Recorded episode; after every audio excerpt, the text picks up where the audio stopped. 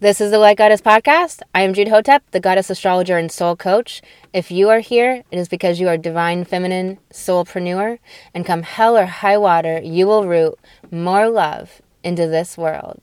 Let's get into it.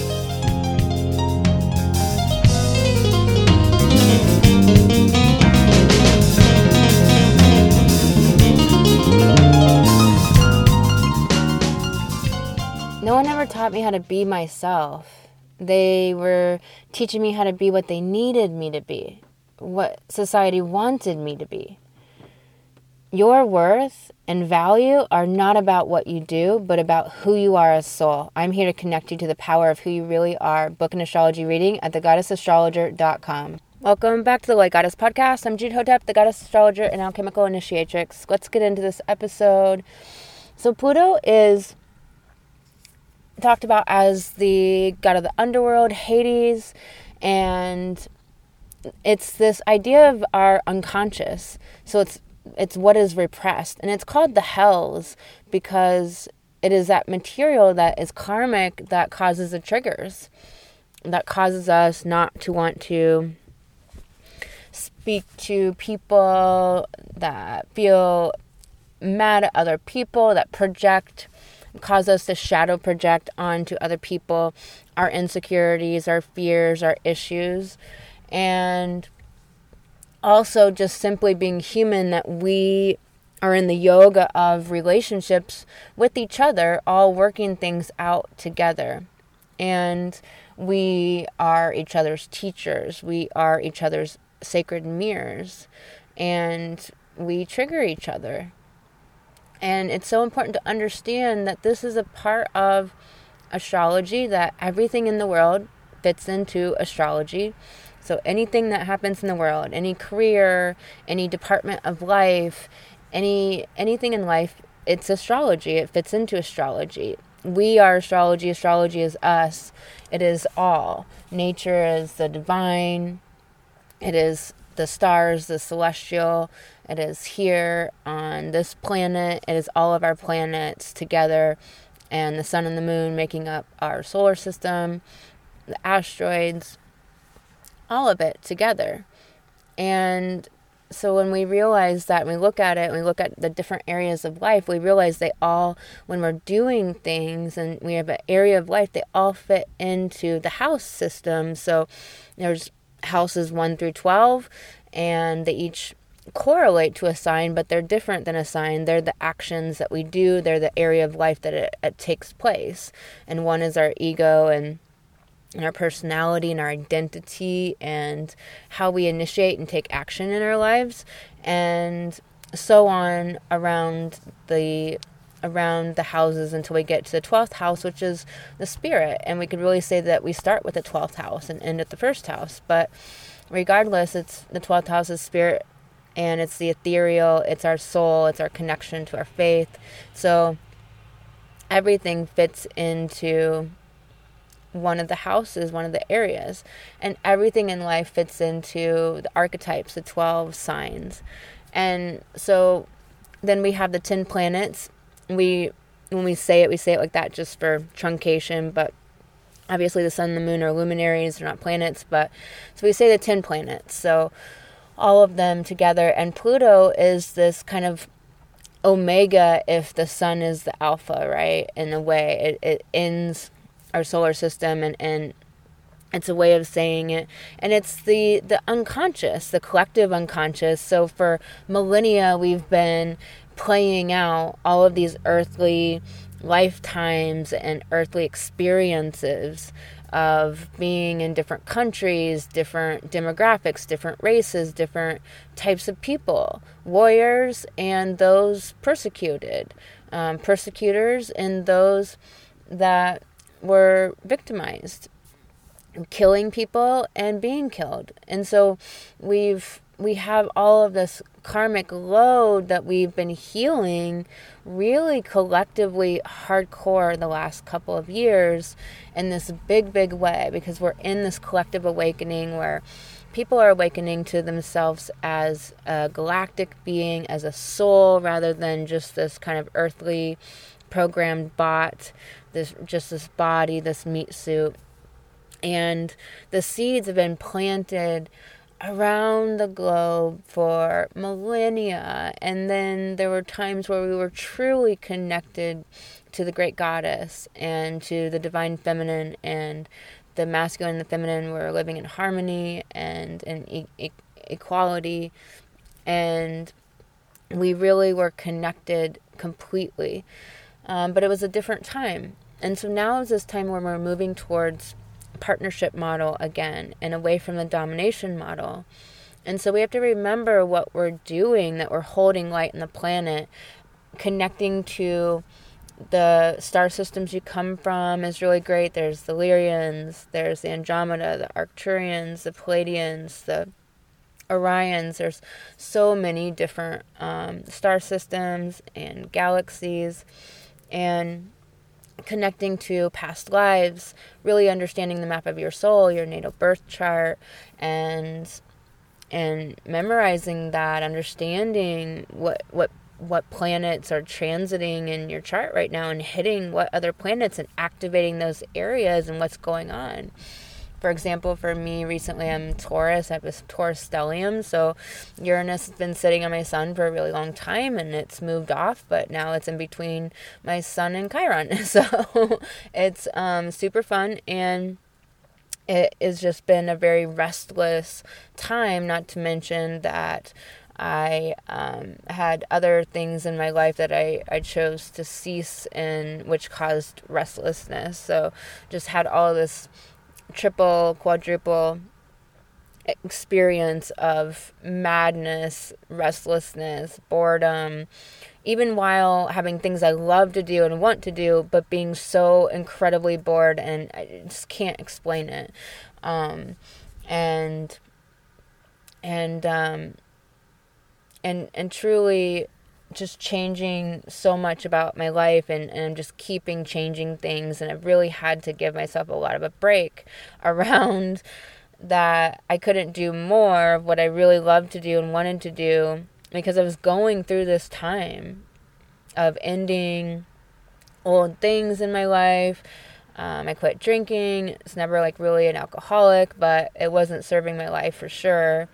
And I wasn't really too married to it. Um, but uh, nevertheless, whenever it would have been a time where I would go out, instead I didn't. So you can imagine it's like there's this restlessness. You don't just go get a drink, or you don't just have a glass of wine, or you don't um, go out and try to chat people up and hang out with friends and have some drinks. So it's really this restlessness that I dealt with for a couple years, and then Uranus as well, compounding that heavily. So, what are the transits going on for you in your chart? What's affecting you, and and what's happening? Because when we know what it is, we can we can take it on with more consciousness and intentionality, and really supplying ourselves with what we need, and and being in a way to support ourselves. And and so our unconscious is just where our shadow is. We are so often blaming other people for so much and getting into psychodynamics and psychodramas which is the scorpio south node. But all of that is inside us. I do not think it helps for the spiritual community has really perpetuated this for a long time to say well if you you know if, if, people are being rude to you then you know you're the you're the common denominator. It's your fault. It's in you. Yes you have shadow that is attracting that. It's bringing it out. The two people have shadows that are going together and and colliding and provoking each other. But does that help you actually move through it and heal it? I don't think that does particularly but i think the awareness that we have the shadow that we want to shed and release. And we have our triggers and we want to know what they are and we want to release them. We want to face them and go into them because the, the less that you can be triggered by life, the more living of life you, you get to do. The more triggered you are, the more you close down your life and make your life smaller and smaller and smaller. And you live within greater and greater rules and cages, and, and they're all soul cages. Like, what to eat is a soul cage um, when you know when to have a, a schedule um, as a soul cage.